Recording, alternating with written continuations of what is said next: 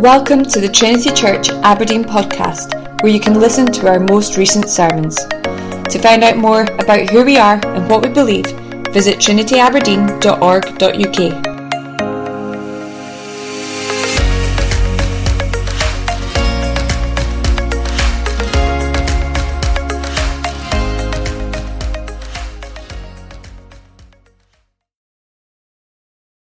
invite you to find a Bible, either your own one or a Bible near you, the black Bibles on the windowsills and the pews, um, or the blue Bibles, the large print, and to turn to John's Gospel. John's Gospel, chapter 20. Will, Will Allen preached from John chapter 19 on Friday evening, so I thought I would follow suit and look at this glorious passage, the glory of the risen Lord Jesus. John's Gospel, chapter 20, it's page 900 and 6 in those black Bibles or 1077 in large print.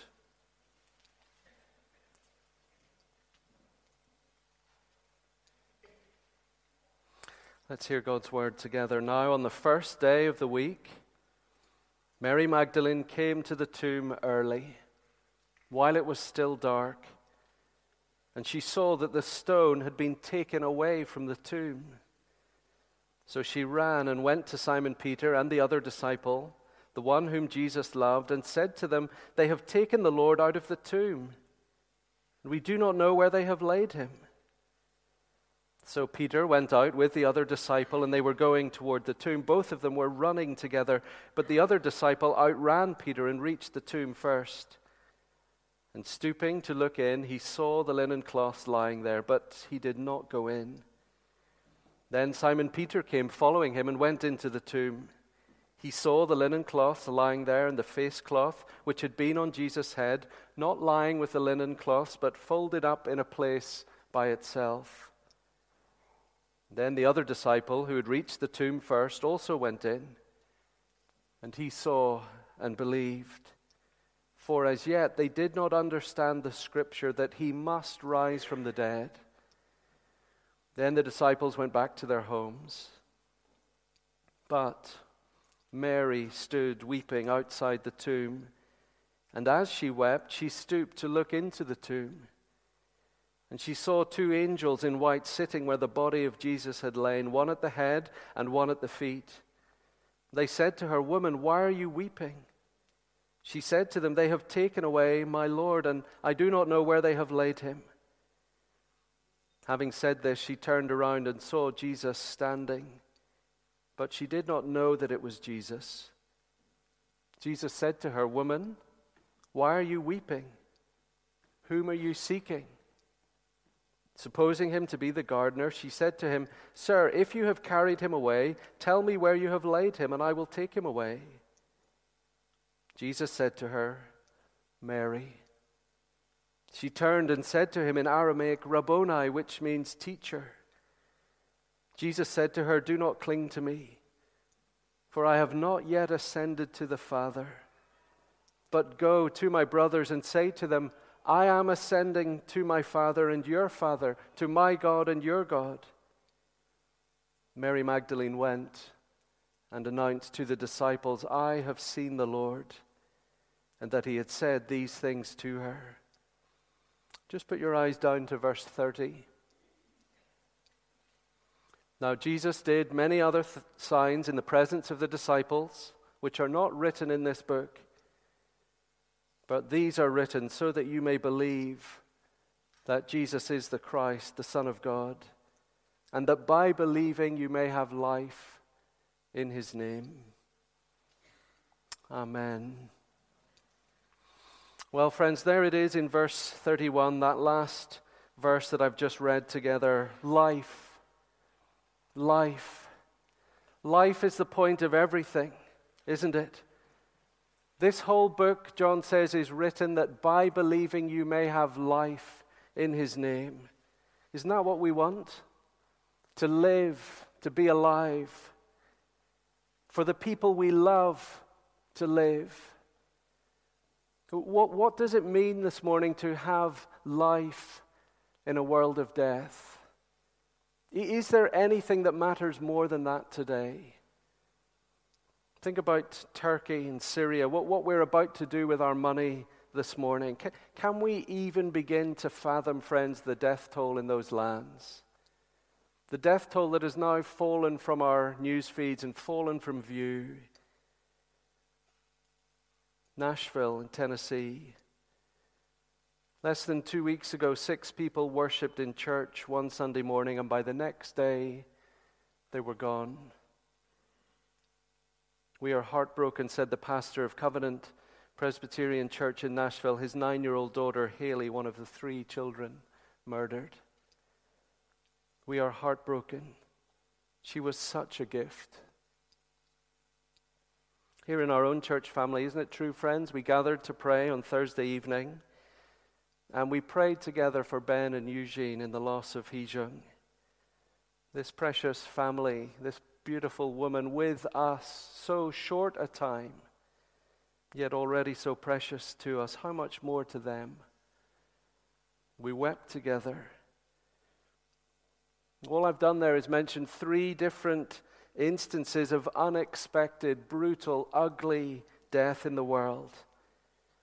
And yet, here we sit together on resurrection morning, each of us having brought to church this morning our tales of love and loss, our sorrows, our heartbreak.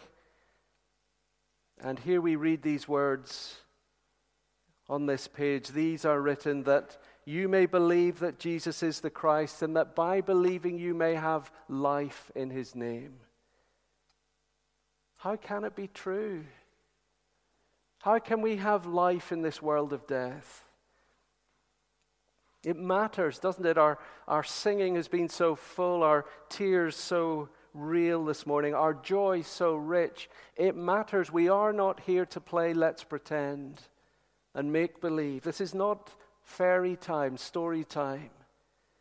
No, I want us this morning to see two things in John's account here. Two things Two, two, two things about the resurrection of Jesus, and I, I want them to be like layers of richness and wonder. We're going to start with a really big one and then lay on top of it something even more astonishing.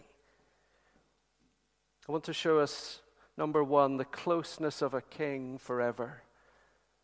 The closeness of a king forever. Number two, I want to show us the beauty of a creation renewed the closeness of a king and the beauty of a creation. Number one, the closeness of a king forever. Uh, strangely, perhaps, I want us to begin at the end of, of what we read. I want us to begin at the end of this appearance to Mary in the garden at the tomb, for I think this is just as big a surprise. What the Lord Jesus says to Mary is just as big a surprise as the empty tomb itself. It surprises the words of Jesus in verse 17. Jesus said to her, Do not cling to me, for I have not yet ascended to the Father. Do not touch me. Isn't that strange? Don't touch me. Do, do not cling to me. Friends, think about it. What could be more fitting? What could be more natural, more, more right, more appropriate than in this very moment to touch Jesus? Surely, whatever it is she's doing here, it's what many of us would do. It's what we want to do, isn't it? Maybe you're here this morning sitting, grappling with the possibility of the resurrection. Could do these people really believe the tomb is empty? That, that, that the dead body of the Lord Jesus lived again? That he left the tomb? Could it really be true? Maybe we think if only we could do what these disciples have done, which is to peer inside the empty tomb and to look at it with our own eyes. It, it, maybe if we could hear him address us with our name, like he does here so tenderly, Mary. If only we could do what she must be doing, which is surely to fall on him, to hold him, to touch him. Surely it's the right thing to do. Then we would believe.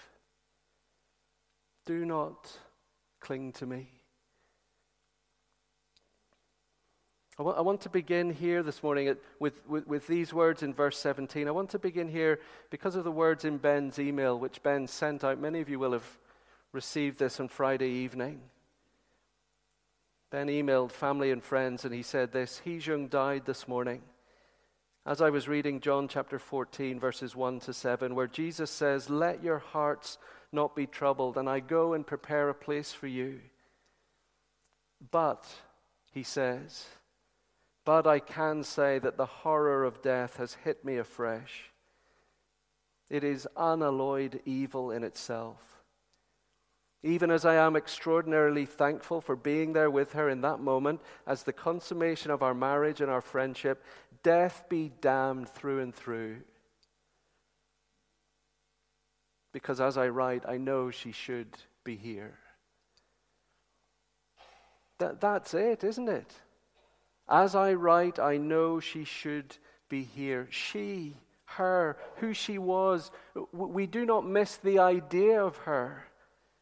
Ben is not grieving merely her spirit, he's not missing the memory of her. It's, it's her, her in body, in person. That's who has gone so terribly. Oh, friends, in grief, in grief, the person is everything. We, we long to touch the body and to have the body near us, to be near the body. You, can see this in the text if you just, just work backwards in the story. Look at, look at verse 12. Mary saw two angels in white sitting where the body of Jesus had lain, one at the head and one at the feet. They said to her, Woman, why are you weeping? She said to them, They have taken away my Lord, and I do not know where they have laid him. It's the missing body of Jesus that matters so much, doesn't it? And look when Jesus speaks to her himself in verse 15, it's the missing body that is everything. Woman, why are you weeping? Whom are you seeking? Supposing him to be the gardener, she said to him, Sir, if you have carried him away, tell me where you have laid him, and I will take him away. Him. Not, not it, Him. I want Him. Look, look, back at chapter 19, verse 42. It's a, a beautiful detail. So, because of the Jewish preparation, since the tomb was at close, well, since the tomb was close at hand, they laid Jesus there. Dead, but still Jesus, his name. So, friends, why in this moment, verse 17, so glorious, does he tell her, Do not touch me? You know, I, I remember a friend years ago, Christian friend, telling me years ago that when somebody dies, they're, they're gone, he says. It's just flesh and bones left, just an empty shell. It's not them. The, the real them is gone. Doesn't, doesn't matter what happens to the body. No, no, it's not true, is it? It's patently not true. Listen to Nicholas Wolterstorff writing so movingly about the death of his son. Now, these are his words in a book, Lament for a Son. With these hands I lifted him from his cradle, tiny then, soft, warm, and squirming with life. Now at the end, with these same hands, I touched him in his coffin. Seeing and touching is a way of taking leave. Not a full leave taking, not one in which two persons say goodbye to each other, but still a leave taking. For though we aren't our bodies, yet of nothing on earth do we have more intimate possession than these. Only through these do we dwell here. I knew Eric through his body. In touching the place of his dwelling, I took leave of him. Just as in touching him in his crib, I welcomed him to life. Greeting and leave taking go best, I think, when we do them with our hands. So, why no touching here? I mean, can, can, you even fathom it? Can we begin to imagine it? That, that moment when Mary thinks she has lost everything, she's lost the very person who had transformed her life, that the man whom she loved with her whole being, with her whole heart, in that very moment she discovers he is alive. Alive, no longer dead, he's, he's living.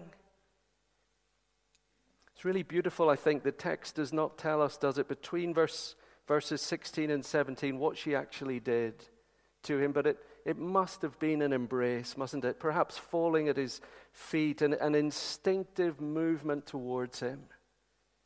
Oh, it was so natural, surely so right, so fitting, so wrong, so wrong. See, I, I think at this point we're, we're meant to feel the wonder of, of who it is that wants to do the touching of Jesus. This is Mary Magdalene. This is Mary, the woman out of whom Jesus had cast seven demons. In other words, this is the woman in, in whose life Jesus had entered and changed it from, from top to bottom. Isn't it true, friends? Those who have been forgiven much love much. Those who have been forgiven much love much. It's one of the most remarkable features of all four of the gospel writers. All four writers place women in the garden at the tomb early in the morning. Uh, like I said a few moments ago, some of you might be new to this story. And if you are new to this and you're, you're grappling with it, trying to get your head around, could this possibly be true? One of the things you need to know is that in the first century, if you want to tell a true story, a reliable story, a historically accurate but incredible story, a story that you want others to believe, you do not put women as the first witnesses on the scene. Unless it was true that they were there. In the first century, this is not how you invent credibility. The evidence of women was not admissible in court in the first century. Here's what they said From women, let no evidence be accepted because of the levity and temerity of their sex. And of course, we all take a deep sigh of relief. We don't live in the first century anymore. But, friends, John wants us to see more than mere facts that it, is, that it is the woman there, how beautiful that it is the woman, how wonderful, but more than that. John wants us to see this particular woman. Look, look at verse 11. Notice she is back again. That this is at least her second journey to the tomb. T- take in the flow of the story. She went early, then she left. She ran to tell the other disciples. As they ran to the tomb, she must have run behind them. And she's back here again. And while the men have left, looked, waded up, and left, how typical, I guess, and gone, Mary stays. Those whom Jesus has changed so profoundly grieve for him so deeply. Oh, she loves him. What must he have meant to her for her to do this? Somebody, somebody has said that the first appearance of the risen Lord was given to Mary for no other reason than that she needed him first and needed him most. Look, there she stands, verse 11, weeping outside the tomb. And again, we're told, as she wept, she looked into the tomb. This is not gentle sobbing. That, that those words that are used for weeping there, these are the words for the death wail. Her, her entire body would be convulsing, her, her whole world has collapsed. Did you notice how the words change in verse 13? I love the change in verse 2. She tells the men, They have taken the Lord. But in verse 13, she says to the angels, They have taken away my Lord my Lord. Somebody said Mary Magdalene was close enough to Jesus to tell an angel that he was hers. Isn't that beautiful? Mary Magdalene was close enough to the Lord Jesus to tell an angel that he was hers. He, he is my Lord. So, so why may she not touch him? I want you to look at verse 17 again with me and just read it to yourself again. Read all of the verse. As you look at it, let me tell you this. Some commentators say this. They say that what Jesus is saying to Mary is, look, look, Mary, I haven't left, I haven't left yet. So don't cling to me. You, you don't need to panic, Mary. I'm not about to ascend. I'm, I'm not about to, to, to depart. Look, Mary, you're overwrought with emotion, but it's okay. I'm not going anywhere anytime soon. But I don't think that can be right, can it? For, for look what Jesus says next to her Do not cling to me, for I have not yet ascended to the, the Father, but go to my brothers and say to them, I am ascending to my Father and your Father, to my God and your God. Jesus cannot be saying, Don't panic, Mary. I'm, I'm not leaving, but go and tell my brothers that I am leaving. No, that, that can't be what he's saying. If that was the meaning, that is the very way to install panic in Mary, isn't it?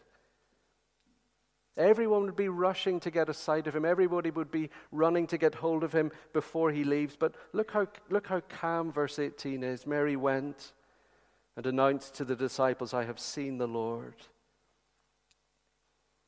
No, friends, here is what I think is happening, what must be happening.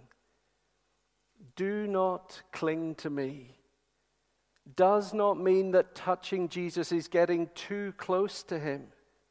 And, and, that Mary just needs to know that he's not leaving anytime soon. No, here's what it means it means that this kind of clinging to Jesus is not the best kind of clinging, is not the greatest and the most necessary kind of touching of Jesus that there is. That there is something more than this. Don't cling to me, Mary, for I haven't yet done something else. I'm not finished yet, Mary. And when I have done this other thing, then you will be as close to me as you possibly can be. You will be even closer to me than clinging to me. Uh, I wonder if I can put it this way, if I can explain it in a slightly different, a different context, reverently, I hope. Imagine a young couple engaged, longing and waiting for their wedding day. Young couples like that, they often say to each other, don't they? They often say, We won't touch. We, we don't touch. There is a saying no to full physical intimacy, isn't there? But in the saying no today, it is because they are saying the touching will be better then tomorrow. Once something else has happened, then it will be right to do that. When couples like that say no to each other, it is not no forever, it is no for now. But once we have given our public promise to each other, ah, it will be different then. Look what Jesus says here has yet to happen. For I have not yet ascended to the Father. You see, friends, the ascension is not just Jesus being taken up from the earth. It's not, he's not just saying, I'm leaving Mary. He's saying, I am not yet enthroned Mary. His return to the Father, he leaves the earth as slain victim to return to heaven as universal Lord. I am alive, Mary, yes, but I am not yet installed at the Father's right hand. And Oh, Mary, although you do not know it, that is where you most want me to be. That is where I belong, Mary. That is where I will be for you and for everybody else, all that you most need me to be. Listen to this. One preacher centuries ago put it like this The words of the Lord Jesus in verse 17 are a denial to Mary of the privilege she craved only as to the form and the moment in which she craved it. But in their larger sense, his words are a pledge, a, a, giving of himself, not a withholding of himself from her. The great event of which the resurrection is merely the first step has not yet fulfilled itself. It requires for its completion the ascent to the Father. But when that is accomplished, all restrictions will fall away. Oh, and the desire to touch that made Mary stretch forth her hand shall be fully gratified. Let me say this to you this morning, friends. If you are like Mary, and so many of us are, aren't, aren't we? we? We just love him. I saw it in your faces joy, tears, everything this morning. We just love him. We love him more than life itself. He is everything to us. If that is you this morning, can I put it like this? The reason we have him is because Mary let him go. Mary let him return. She, she didn't cling on to him and say, You're mine. You're all mine. She let him return to the Father so that we could have him too. That, that's what he's saying here. Mary, I know you love me, but I'm going to burst the bounds of that relationship, not so that you may have less of me, but so that one day you might have more of me, and so that all the earth might have me too. Mary's weeping, isn't she, in the garden here, looking for the teacher. Isn't that what she calls him, verse 16? But, but the person that she finds, she's looking for the teacher, but the man that she finds is a man who is returning to his rightful place on the throne of the universe. Maybe you've never thought of the Lord Jesus like that today. We think of Jesus as a baby in the manger at, at Christmas, a good teacher, a wise man, a, an unfortunate victim who died on a Roman cross. John says here, no, he belongs on a throne, and not just any throne, he belongs on the throne of the universe. He is king forever, not just Mary's king, everyone's king. He lives now at the Father's side, at his right hand, in the power of an indestructible life. But instead of that meaning, Jesus is separate from us, no longer interested in us, too powerful for us, too distant. No, Jesus says to Mary, Look, I am returning to my Father and your Father, to my God and your God.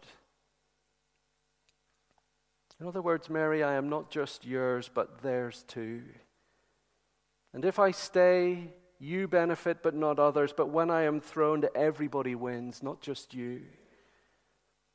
Oh, you're close to me, Mary. It's beautiful. But the resurrection is just the beginning. If you hold me back, Mary, what you have and what I want to share, no one else will receive.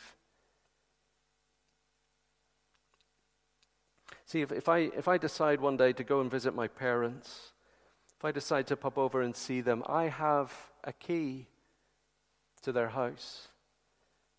And whether they like it or not, I can turn up unannounced. I can go right into the house, wherever they are. I have direct access. I can walk in and find them. Their house, their key, my privilege, I enter. But if you visit them, as nice as mum and dad are, you don't do that, do you? You ring the doorbell. You wait for them to come and give you access because you are not their child. You do not belong to them in the way that I do. But come with me to my mum and dad's house, and I will share with you what I have with them. I will lead you with my key into their house. Sonship gives me rights and privileges I can share with you. See, see what Jesus is saying to Mary? What I have now done, Mary, grants you privileged access to the Father privileged access. You are now adopted. You belong now and forever. What is mine is yours, Mary. I will share it with you. You know, I'm guessing as I look around the room today, there are all sorts of reasons why some of us stand far off from God, don't we? We, we, we stay at a distance from Him. I don't believe He's real. It all seems made up to me. It's all strange. Or I'm not good enough. I'm not like those other people sitting two rows in front or behind me. God would never be interested in someone like me. Well, friends, whatever the reason for your distance this morning, the message of the resurrection is clear. The message of the re- resurrection is like is like a rescuer who breaks into a, a, cellar where a child has been imprisoned in darkness, living in squalor all alone. And the rescuer says to them, Let me take you to my father's house. Let me take you to a palace where there is more beauty than you could ever imagine. My father is more loving than you would ever dream. And he sent me to get you. He's preparing a banquet of food and drink the likes of which you have never seen. The words that Ben read to Heejung, a, a place prepared for you, and I will lead you there, Jesus is saying. Oh, friends, the scale of what Jesus is doing here is so enormous, we can scarcely begin to imagine. I want to show you another thing, not just the closeness of a king forever. I want to show you, secondly, much more briefly, the beauty of creation renewed. The beauty of creation renewed, the resurrection of Jesus from the dead, his ascension to the Father's throne holds out to you and me this morning a cast iron guarantee that a new world is coming. A new creation has dawned, it has broken in. Everything is different now. A new world order is in place, a new king is installed, enthroned, and a new creation is coming. But how do we know? How do we know that one day, friends, the dead will be raised, that the body that we place in a grave or in a furnace will rise to stand before Almighty God? How do we know?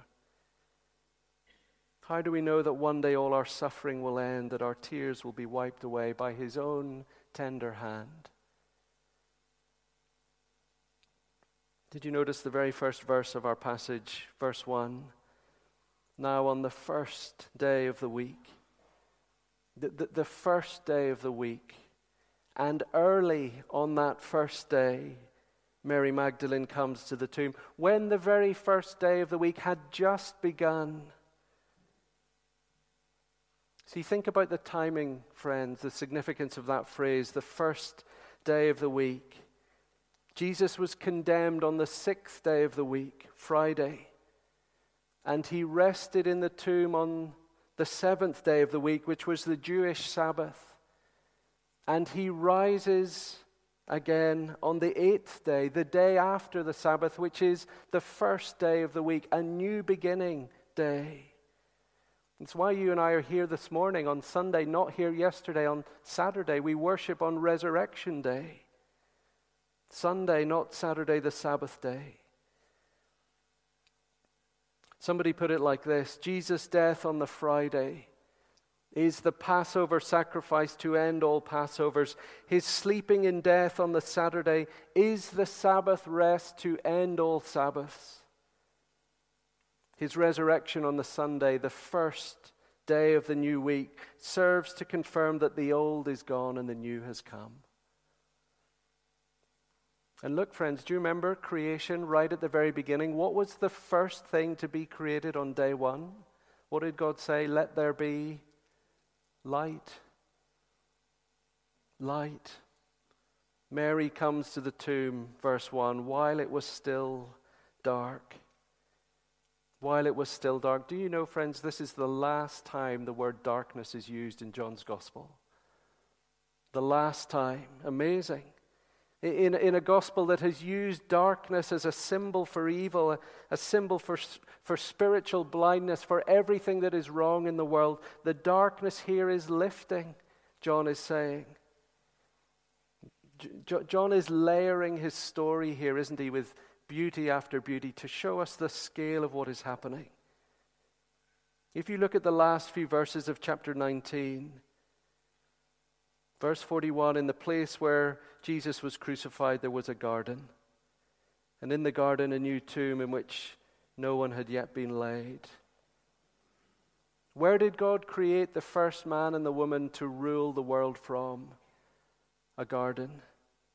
Who was Adam meant to be right at the very beginning? A gardener. Wasn't he meant to, to, to subdue the earth, to tend the earth, to push the borders of the garden out into all the earth, to fill the earth and to subdue it?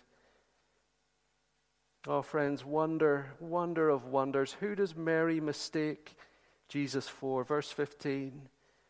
Supposing him to be the gardener, she said to him, Sir, Surely this is John saying to us, isn't he, again? As, as he has done so much through his gospel, Mary is supposing better than she knows, more than she knows.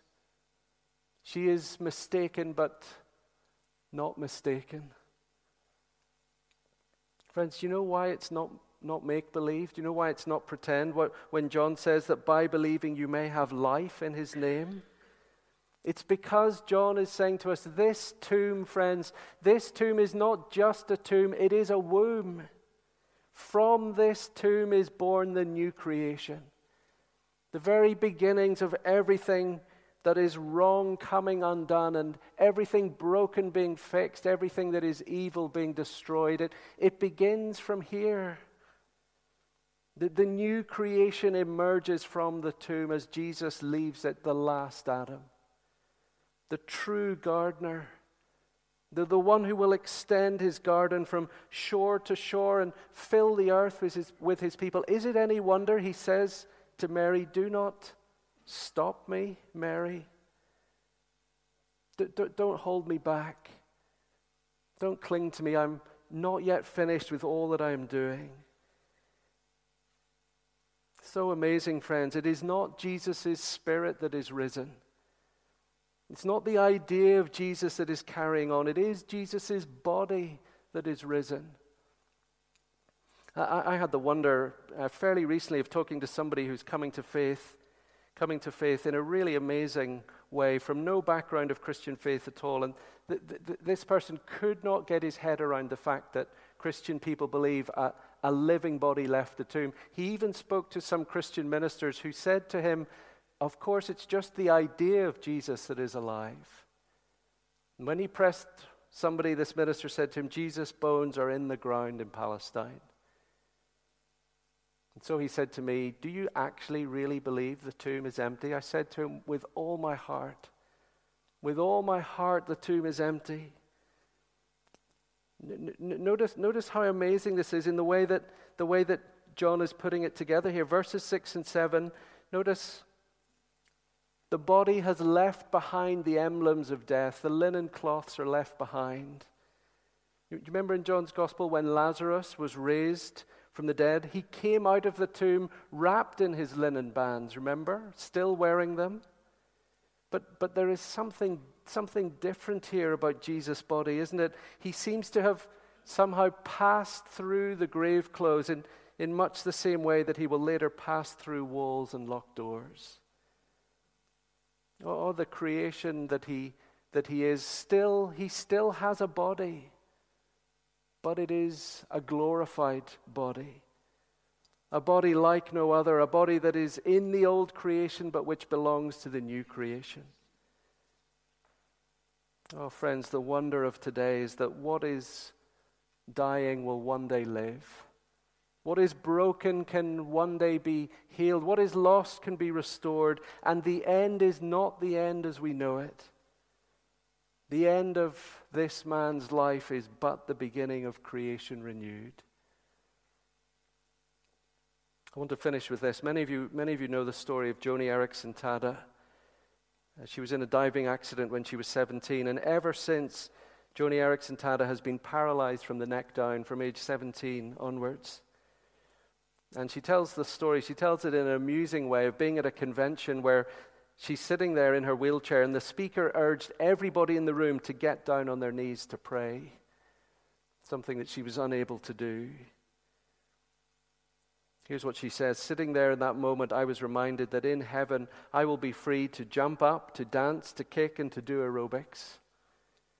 And sometime before the guests are called to the banquet table at the wedding feast of the Lamb, the first thing I plan to do on resurrected legs is to drop on grateful, glorified knees. I will quietly kneel at the feet of Jesus. And then she adds, I, I with shriveled, bent fingers and atrophied muscles and gnarled knees and no feeling from the shoulders down, I will one day have a new body, light, bright, and clothed in righteousness, powerful and dazzling. Can you imagine the hope that the resurrection gives to somebody like me, spinal cord injured nearly all my life? Oh, friends, this morning, the resurrection is, is the beauty of creation renewed. It starts with Jesus, it starts with Him. The first day of the week, it dawns with Him. But one day it will reach us too. It is the pledge of his presence, the very pledge of his presence, not yet in person, but from his throne in heaven. He rules and reigns, and one day he will rule and reign in world made new forever and ever. Amen.